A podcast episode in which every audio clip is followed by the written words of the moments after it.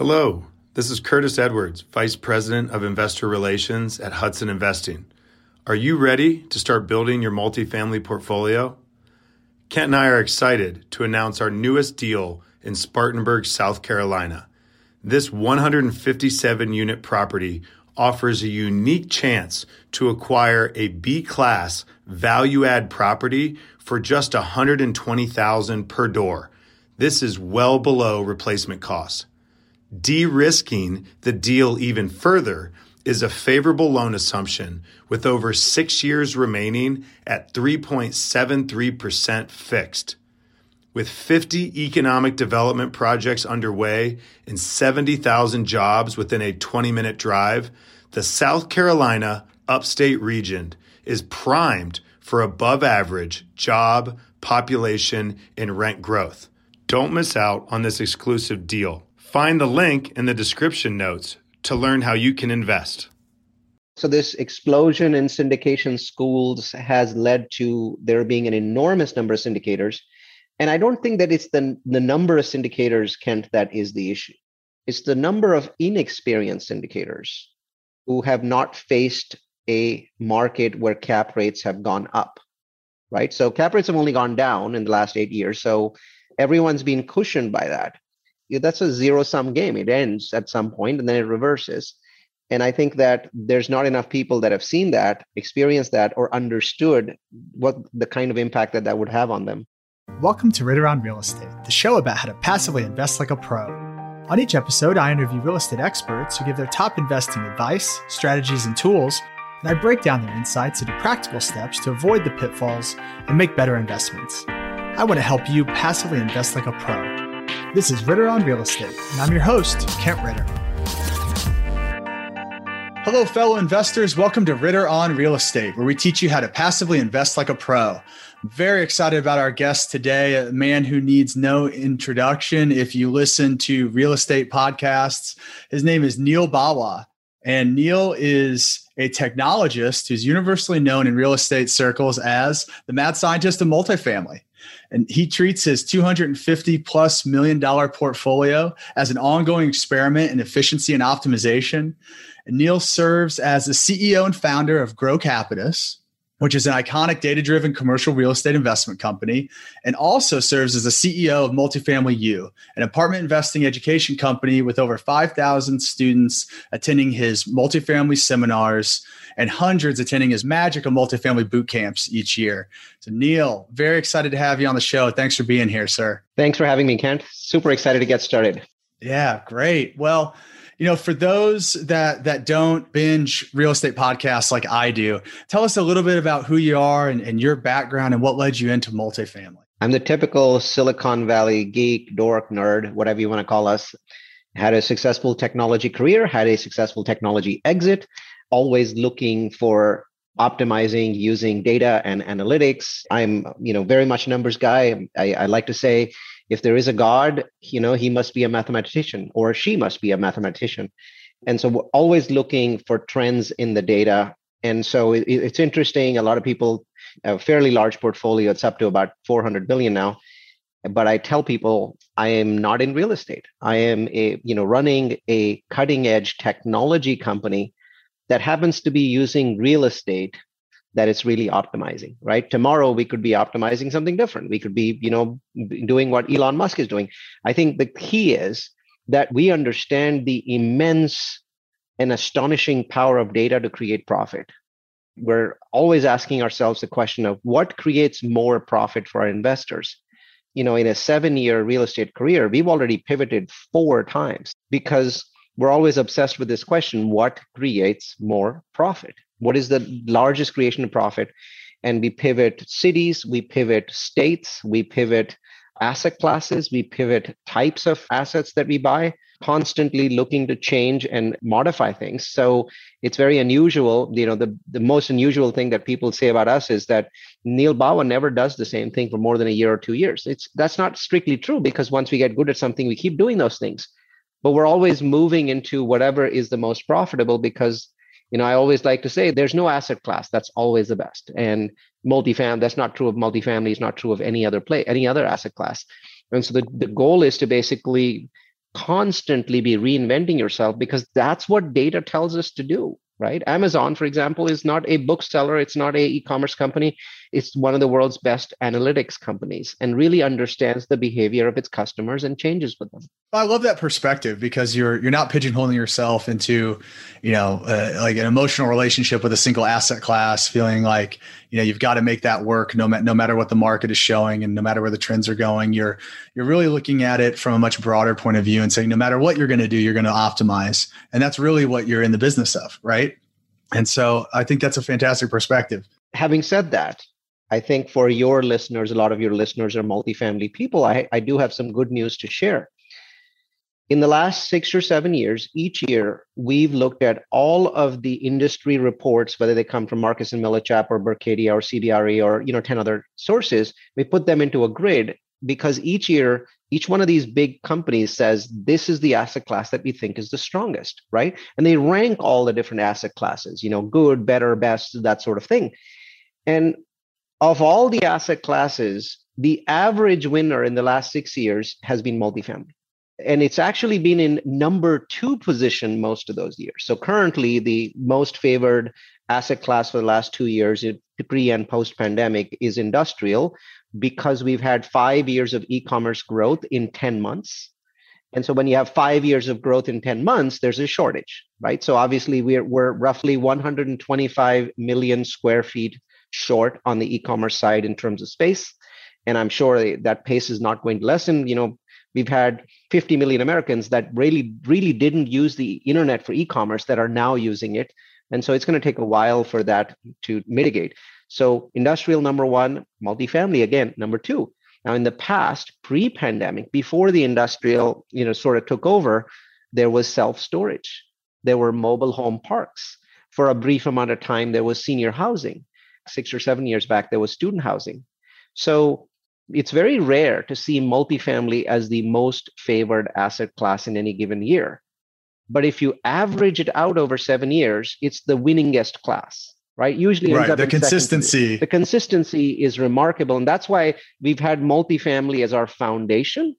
But then we play in these asset classes that we think are better. We've done self storage, we've done industrial, and we also have played beyond these asset classes into something that is very rare, which is townhomes. So we build townhomes from scratch because while multifamily, industrial, self storage are well known asset classes in syndication, which is a process of gathering investor money, none of them are the most profitable for the end investor. The most profitable for the end investor is to basically buy scaled townhomes in scaled communities and we've known that for six or seven years. We just didn't have a business model where we could get paid for investors to do that because the whole point there is 100% ownership, 1031 benefits. You know, this the question mm-hmm. really was like, how do we play in this, right? So the model you're talking about is is essentially similar to like a single family rental model, but you're doing it at scale.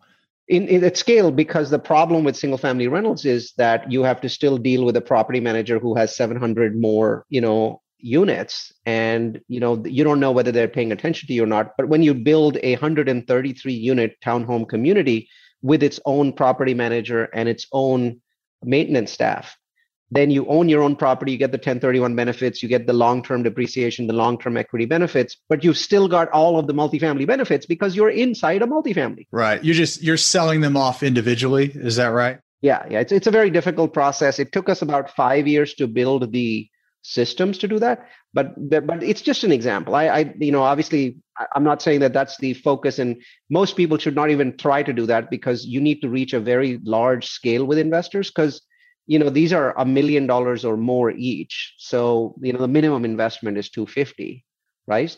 So you've got to have an investor database that is in, enormously large right? So we we use technology. We built what we believe is the second largest investor database in the US for syndication people. Their largest is Grant Cardone's database. And so we eventually got to the point where we could have enough investors that will give us 250 to 300,000 two years before these things are built, right? Because there's a two year gestation period. So bottom line though is what I was, I wasn't really talking about townhomes, but what I was talking about is that we study asset classes from the perspective of the investor that's investing $100,000 in syndication multifamily is rarely number one, but it's the foundation. It's it's overall the best. We also study what's best for the investor, and it has been a five-year obsession to come up with that model where the investor still keeps 100% of the profits, and we still get to make something. And the model was to basically build these enormous communities that where everyone owns their own fourplex. That way, they're not your partner, you're not their partner. They still enjoy benefits for 30 years. And that model unquestionably beats every other model in terms of the amount of profit, the post tax profit that the investor makes. I've never seen anything like it.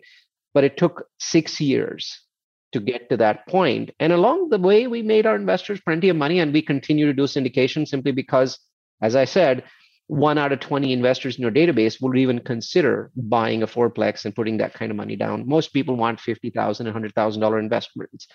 That's kind of the middle of the fairway. So we continue to do industrial. We just did an industrial project uh, about a year and a half ago. We did a self storage project about a year ago. They're both doing beautifully. We continue to do new construction, multifamily. We continue to do, do value add, right? So I did branch out of value add. People who've been listening or binge watching podcasts, you guys know this. We all know that the market's really expensive. We know that there's no historical precedent for the price per door we know that class C units shouldn't really sell for $120,000 a unit. Even in good markets, they shouldn't sell for $120,000 a unit because you can construct them for $170,000 a unit and there shouldn't be just a $50,000 delta between a 40-year-old building and a new building. That delta does not make sense. There's no doubt in my mind that there's a compression that has happened. New construction prices have gone up, but class C prices have gone up much faster Therefore, the gap between new construction and Class C has closed and continues to close. And that creates risk. That creates substantial amount of risk because, like a lot of people I, right now are forecasting that they're going to buy this Class C 40 year old property at 120,000. I'm selling one at 120,000. So that 120, they're making the assumption that they can sell it for $170,000 or $180,000 a door in five years. My question is Is there any historical precedent for anyone that has sold? The building's already 40 years old. So five years from now, it'll be 45 years old. Who is the person that's going to buy this for $170,000 a door when construction prices five years from now will be 200? So now there'll be just a $30,000 gap between a 45 year old building and a brand new building. Yeah, I mean it's it's a valid point, right? I think it's a it's an interesting question, and you start to think about well, you start to think about capex and what the, what capex on a fifty year old building looks like, right? And I think I think those things often get undervalued. So, yeah, I, I think you make a, a really good point about just the the type of assets to be in and the the dislocation of some markets from reality for sure and just the increase in competition, right, has driven a lot of it, right? There, there's more syndicators now than, than there ever have been. There's thousands of groups. It's incredible. So, so this explosion in syndication schools has led to there being an enormous number of syndicators, and I don't think that it's the the number of syndicators, Kent, that is the issue. It's the number of inexperienced syndicators who have not faced a market where cap rates have gone up right? So cap rates have only gone down in the last eight years. So everyone's been cushioned by that. That's a zero sum game. It ends at some point and then it reverses. And I think that there's not enough people that have seen that, experienced that, or understood what the kind of impact that that would have, have on them. If there are going to be such people in this marketplace, and the Fed is going to continue to be as benevolent as they have been to us for the next three years, then my take is I'd rather be a seller. I'd love to sell in this market. So I'm building and selling, and people are buying the stuff that I've completed construction on at truly hideous prices. But I'm happy because I'm on the seller side. Mm-hmm.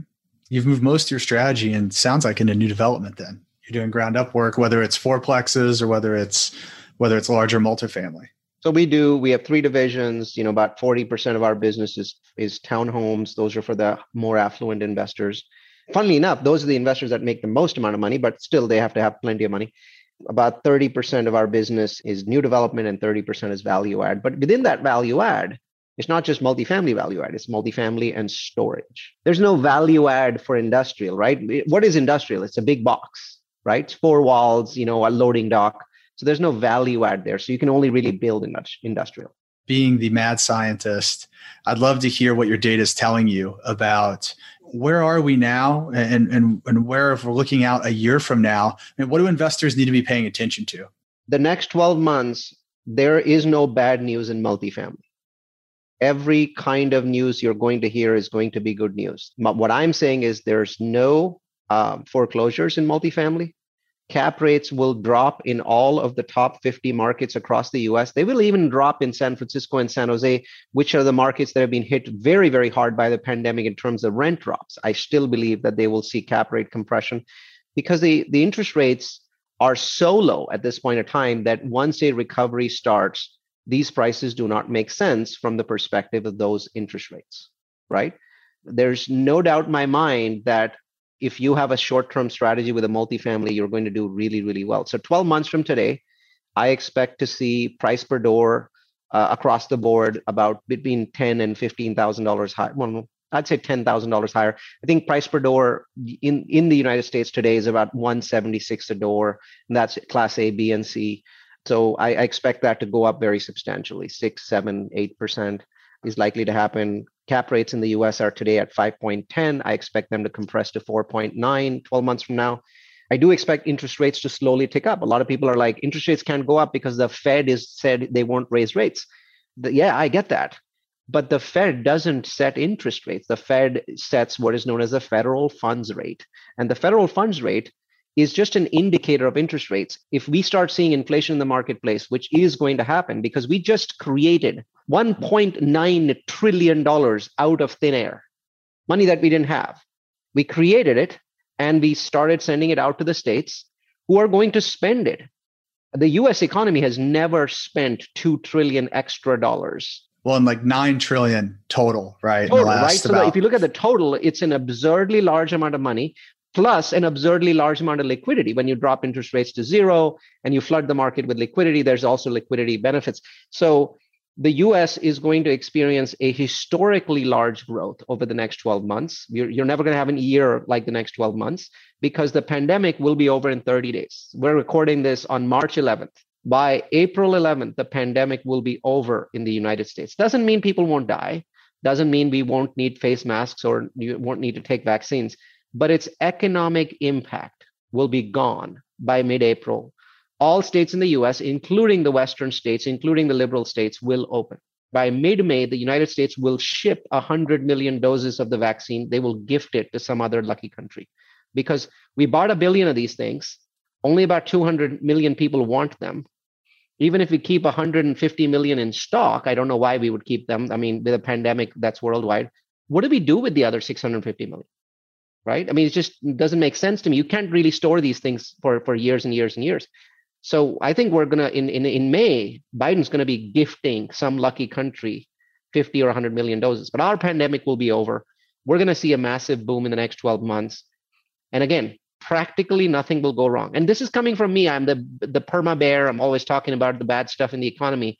It's just we are in this weird window of time where for 12 months you practically can't put a foot wrong.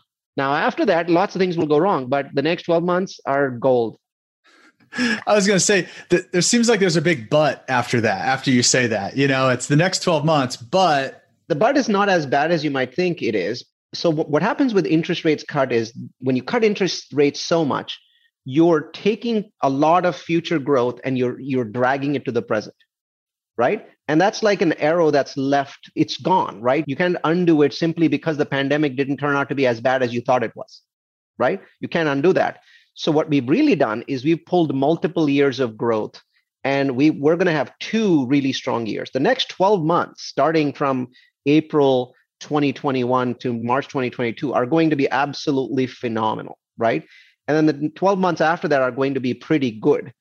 But that 12 months has both ups and downs. You're going to see significant interest rate increases in that second you know group so you're not going to be sure on do i lock in my loans do i stay floating you're also between now and the next 12 months, you're going to see a very significant increase in price per door. So then you're like, hmm, do I really want to buy at $132,000 a door for the one that he was talking about at 120? Is that worth it, right? To buy that at 132 or 140 a door? And so it, it's going to be hard to make that decision a year from today. But today is an easy decision to make because you definitely are going to ride one year of growth So, oddly enough, despite my criticism, today it makes sense to buy that apartment at 120 a door because you've got a very high chance that it's going to go up another 12 or 13 thousand dollars a door, even if you do nothing with it. I think that we're in a very unique time right now, and we'll continue to see that play out. And yeah, it'll be interesting to see what the next two or three years hold. But but yeah, I think uh, as we get, I mean, I'm I'm of the same opinion over the next year and really the next two years. Like the Fed has even said at this point, like they want the long term rates to run. We need to see some of that inflation. It's a sign that that we're coming back. We've got a healthy economy. So the great thing about owning real estate or multifamily or assets is that you're in that environment, you're seeing asset appreciation, right? So yeah, all, all good news, like you said, and then we'll we'll continue to we'll have you back to forecast out, you know, in 24 months and, and see where we're going from there. There may be some bumps along the road. I have not factored in at this point a coronavirus related issue because I find that at least Pfizer and Moderna are effective against the South African variant.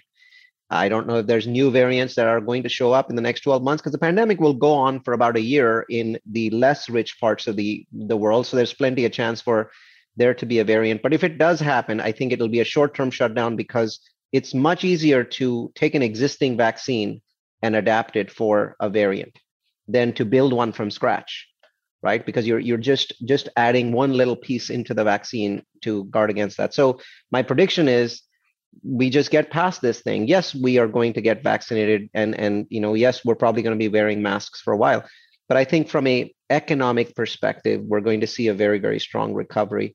And so I think it's overpriced, but that's not going to stop um, prices from rising. right, exactly. Just you just don't want to be the last one holding the bag. That's the key. That's why a year from now, people are going to be scratching their heads, going, "Do I want to buy?" Yeah, the underwriting model becomes much more difficult when you start having to put a ceiling on what your exit price per door is, right? I mean, we're we're seeing that now as we're underwriting, and we're, and we're seeing, you know, because we do we do that test, and we say, okay, well, okay, we're buying at this, you know, to make the model work. What do we need to sell at? And we're seeing that, and you say, wow, could you really sell at that in this market? I don't think that's realistic. So then you start to temper that down. You say, well, okay, well now, it, so it, the math makes sense on the spreadsheet, but does it make sense in reality? And those things are, you know, are going to, I think, even more and more start to separate, right? And and that's where people are going to get in trouble is is if they're not grounding their assumptions in reality. By the time I'm done building, it's at seven cap. So if I sell it for five, it makes money. If I sell it for five and a half, it makes money. Hopefully, I'll sell it for four and a half. Mm-hmm. Yeah, no, absolutely. So let's let's dig into a different subject. You know, knowing that you've said before that you you use your portfolio as kind of this constant incubator, if you will, this this optimization experiment, right? So, what are the things the innovations that you're implementing now that that keep you ahead of the curve?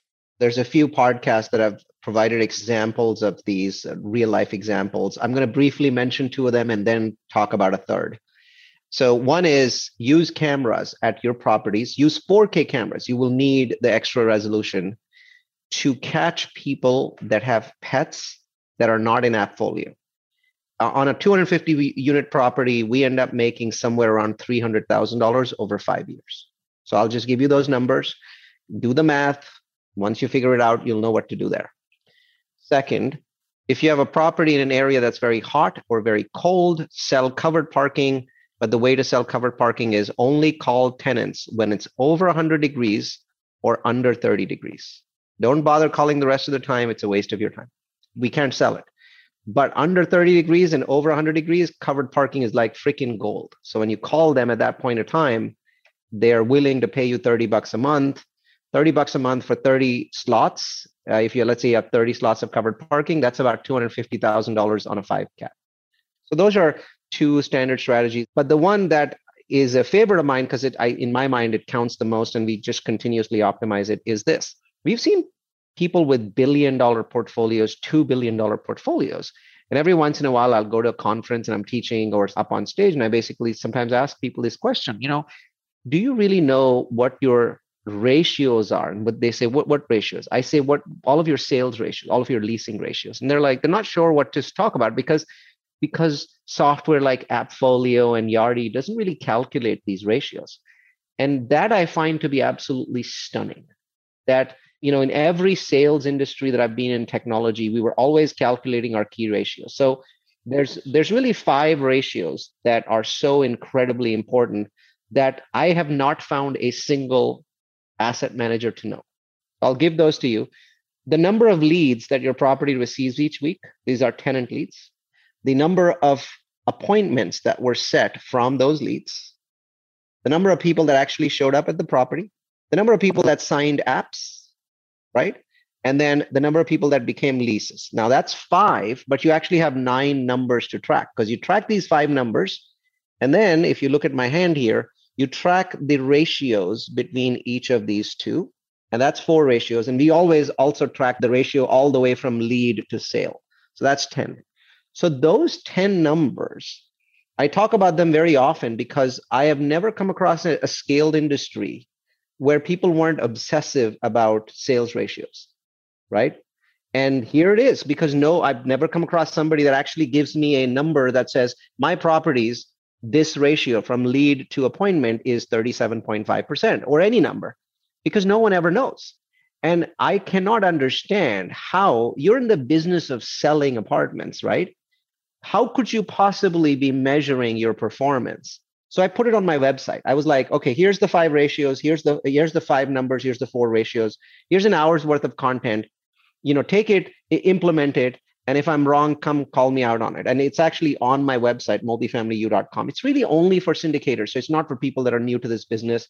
It's overkill for you. You got to be managing a two or three or four properties before you look at this stuff. But if you do that, it is going to open your eyes to what is wrong at your property. Because lots of times you're struggling for your property to hit 95%. And then there's properties where you're consistently at 96, but you're afraid of raising rents because you don't know what's going to happen when you raise rents. It's like I'm going to raise rents by 30 and the properties, you know, goes to 92 and it does. So it goes to 92, but you're not sure. You're not sure why it went there. You know that it was because of the money, but you're not sure what why you're having trouble now getting it back to 95. You don't know if it's the leads to appointments you know leasing agent is not calling quickly enough you don't know if it's appointments to shows which means they're not calling and, and, and setting reminders and sending text messages and calling on the same day you don't know if it's processing because they people come in but they don't file an application because oh no not processing because the units are constantly dirty there's dead rats and cockroaches when people go in and so people come in and nobody ever rents the property out and so that's really what's killing you. And you don't know if it's processing. People come in and fill out apps, but it takes you a week to process the app. When they filled out another app two days ago and that place went through, finished off, sold them the apartment, they're gone and you'll never get them back. Right? Just that by itself, the fact that you don't track any of these, how the heck do you know who's performing and who's not? Right? So we are really obsessive about this. Yeah, and the reason I'm, I'm kind of laughing as you say all this is because I mean, in my background, uh, so I was a management consultant for a long time, focused heavily on metrics like that. Worked in call centers and other areas, and so I, I agree with you. I as I trend, have transitioned into multifamily, I have been extremely surprised. I mean, by some of the top systems and the lack of of reporting, the lack of benchmarks, and, and the lack of the KPIs. And so, now I appreciate you bringing that up. I think it is it is something that is really missing, but it's something that's critical. I think the one that that actually frightens me the most is that uh, on an industry average, as an industry, we miss 50% of our inbound calls. Yes, yeah, it's shocking, right? 50%, right? What other industry could even survive by missing 50%? Most industries, if you get a 10%, the sales manager's head comes off. It's just stunning it fascinated and scared me when I learned that at the same time. As we looked at our own portfolio, we were doing slightly better, but honestly, still about 40%. So we implemented a call center approach, and the results have been astounding. I mean, the, the calls that we're picking up now, I mean, we're, we're at like a 50% call to tour rate. Yeah, that's a pretty good number, but that's not industry standard. Most people are not getting anywhere near that. No, but but the thing that I mean, the thing that amazed me is like, okay, 50% fine. That that's maybe good, maybe bad, but before all those calls were going unanswered. Just pick up the phone. Just just have a system in place so that you never miss a call. And in doing that, the results have been incredible. So I do a, a local meetup as well, and I had a guy on who, who spoke, and, and he's a property manager, and and he actually sends all of his people through a formal sales training and I like similar to, to what you would do if you were a sales professional. And I thought that was just, I mean, it's not it's not necessarily innovative, but in this industry, it is innovative uh, to send your leasing people through a formal sales training process. Kind of sad, right? And and but you can see if it's working because if you look at the ratio between the number of people that are showing in the apps, if that ratio is below the rest of your portfolio, there's a problem with the salespeople.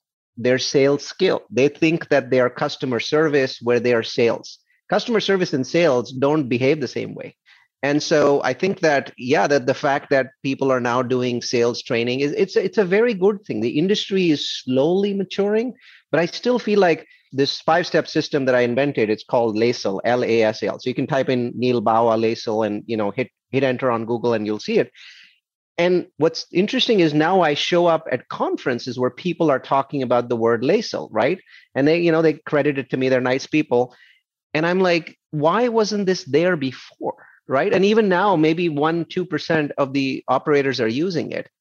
It's, uh, I think it's just because multifamily by its nature is so profitable. And we've had eight or nine years of continuous cap compression where everyone looks like a hero no matter what. Yeah, 100%. 100%. Uh, complacency. Everything's been great for 10 years. We're beginning to see change. I'm, I'm happy to see that. One of my students actually learned LASL at a boot camp and has opened a call center company right? So his name's Shiv, S H I V, and is actually doing better than I am because, you know, he's doing it on a full time basis. I got lots of fish to fry. I'm happy and proud to see those sorts of things happen. So is he actually offering it as a third party service? Yeah. Yeah, that's a great. That's great. I think it's a huge value. So another one of your mantras is you you can only manage you know what you can measure. So you know we we talked about LASL, right? Those those are great measurables, but you know, if you could only measure three things in your portfolio, what would those three things be? Unit turns. So let's say you get LASL all right, like you understand it, you implement it, now things are going really well. Then you should be above 97%, but there's so many properties with demand that never get above 95. And and what people really don't get is you need to be obsessive about how many units are you turning each week and the biggest flaw that I've seen is people do these Monday morning reports, they call them MMRs, but basically it's a weekly snapshot.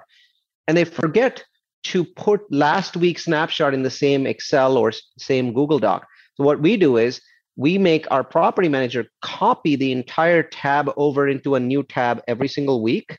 Because guess what we're doing when we're in the meeting? When they come in and say, oh, we turned over two units this week, we go back the last three weeks and we total up the four weeks and divide by four. Now we get a four week average of turn.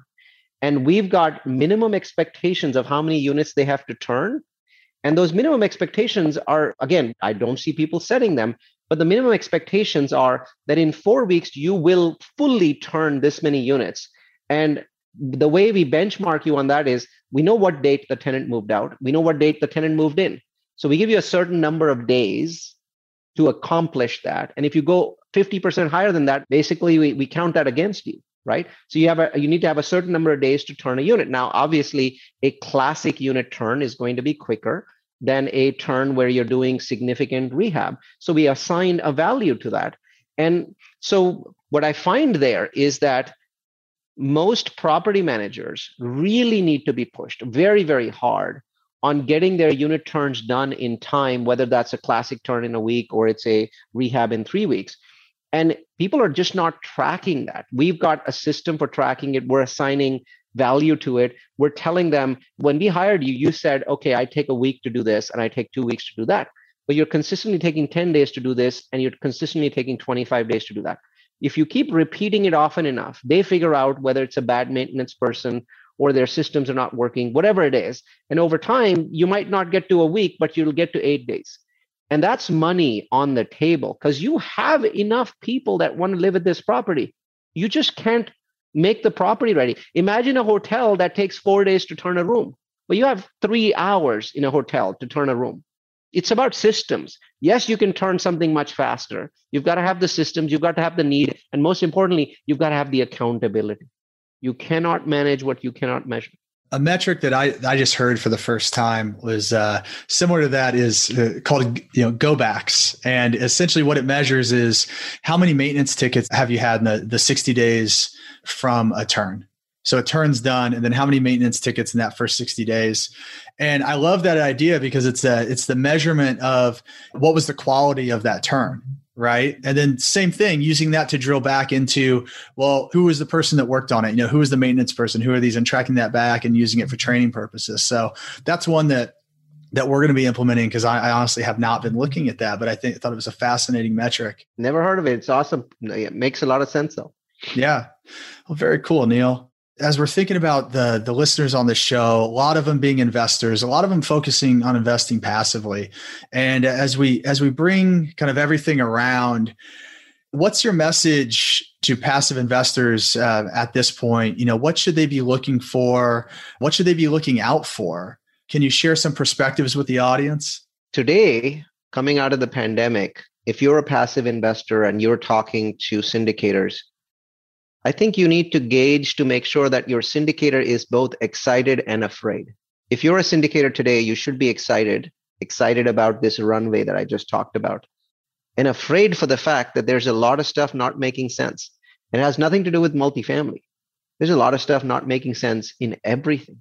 And I, I think that if your syndicator doesn't have the fear portion, they are not going to be able to adapt very quickly when the pandemic or something like that appears. Like on March 4th, I flew to Atlanta to teach a big boot camp. I had lots of students. And on the way there, I began to do the math on the pandemic. And I told my partner who was on the same plane as me, saying, I need to tell people that by the 20th of March, the entire United States will be on full lockdown. She was like, That's crazy. It can't be that quick. And I said, look, I'm a math guy. Exponential math cannot be something that is easily explained. Most people understand linear, they don't understand exponential. At that point, there were only a few dozen cases. And she said, Well, yeah, we'll do the boot camp and we'll come back and, and do this. And I said, No, there's no time left. The one day before the boot camp, I was at a property. That property is in Fayetteville. And so I was there on a visit. I went to the property. I went into the room that the, the show unit that they had, the demo unit. And I sat down and recorded all of those videos and I posted them to my YouTube channel on March 5th saying, in 15 days, this country will be completely shut down. California will probably lead the way and Washington. And on the 16th of March, not, you know, 11 days later, California shut down, followed four days later by every other state. I think the key is you have to be ready and you're not ready if you're not fearful. I sense that we've got so many of these tigers out there that have never really faced an elephant that they don't even know what an elephant looks like. Interesting. So that's a perfect segue into into the, the next question I want to ask you, which is part of our our keys to success. And and that first question is what is the one question that every investor should be asking their deal sponsor? What was your worst deal? Just tell me how you dealt with it it's kind of like the interview question of like you know what, what's your biggest weakness? And it's like you care too much right? You you try you try too You're hard. just looking at how they how they think and how they respond right? I think that matters a lot. You're about to give somebody who you don't know a hundred thousand dollars of your money right? You you want to know how they think. Yeah how transparent are they? What will they share? I think that's really interesting. What are you most proud of in your career? I'm most proud of our employees and how our company has molded itself into an extremely customer friendly place. We don't have any employees that bitch about customers. We don't have anybody that complains about customers being unreasonable. It's just a it's a place where everyone values what we have. You know, we're very very lucky to have 500 plus investors and so I'm what I'm proudest of is our customer service. Not our track record. Other people have better track records, longer track records but the fact that we are very very responsive to our customers we're very friendly is something that took an enormous amount of work. So very proud. Awesome. What book should everyone read?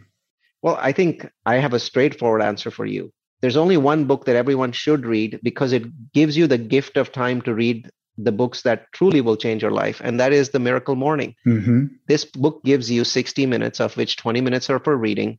Follow it and you'll find your ultimate book. It's probably not going to be called The Miracle Morning, but I think that this book gives you the gift of reading. Yeah, it's a fantastic process. It's a process I followed for three years now. And uh, I love the Miracle Morning. Definitely would not have been able to achieve what I've achieved without that extra time. It's not a book. It's a it's a philosophy. It's a foundation. I have found other books that to me are very very important. The one thing you know, the, the EOS operating system, which we are rolling out in our company through the miracle morning. Before that, I just was always making excuses that I don't have the time to read. Now that I have a structured time to read, I'm not supposed to do anything else. Everything's quiet. Uh, it's it's kind of hard to make excuses. My issue was always the uh, feeling that I had to read like multiple chapters. If I was going to read, I had to have like a big chunk of time and and just yeah, allowing yourself to read for 10 minutes even. You know, read a page, it makes a big difference. You know, all of a sudden, you know, a month goes by and you're done with a book. You move on to the next one. I think it's little little steps along the way. So lastly, what is your number one key to success? Measure everything, adapt. I do not see this industry adapting very quickly. And that's what I'm afraid of the most. It's a very slow moving industry. As you said, some of the basic stuff, you were shocked. The rate of change itself is accelerating. Things that happened in 100 years now happen in 10, things that happened in 10 happen in one. And that rate is accelerating. If you're not adapting every day, you're dying. You just don't know it yet. Yeah, no, fantastic advice. Well, Neal, thank you so much for coming on the show today. I think you you continue to bring amazing value to the industry and, and all the episodes that you do. But thanks for coming on and sharing a little time with our listeners. And if folks want to want to learn more about what you're doing and get a hold of you, how can they reach you? I happen to be the only Neal Bawa on the World Wide Web. So N E A L and space Bawa B A W A. Hit enter. If you want to listen to podcasts, add that word in there. If you want to, you know, listen to my conferences, that add that word in there. If you want to know about virtual assistants, add that word. If you want to know about the LASAL system, L A S A L, plug that in and you'll see content come up. And if you'd like to follow me, we do 26 webinars a year on multifamilyu.com. They're free. About 40,000 people sign up for them. Basically, we share, you know, our systems and processes. We believe in abundance. We believe that nothing should be secret. So, you know, we have no trade secrets, no intellectual property. We give everything away we find that it brings everything back to us. So, you know, we, we find the more we give away, the more we get. Absolutely. Yeah, tremendous value in, in all of those. Well, thank you again, Neal. Thank you so much and hope to have you back soon. Thanks so much. Thanks for having me on the show, Ken. Thanks for listening to another great episode of Ritter on Real Estate. Hit the subscribe button to make sure you don't miss out on the content that will make you a better investor. Also, visit kentritter.com for articles, videos, and tools curated just for passive investors. Until next time, this is Kent Ritter with Ritter on Real Estate. Now go out and invest like a pro.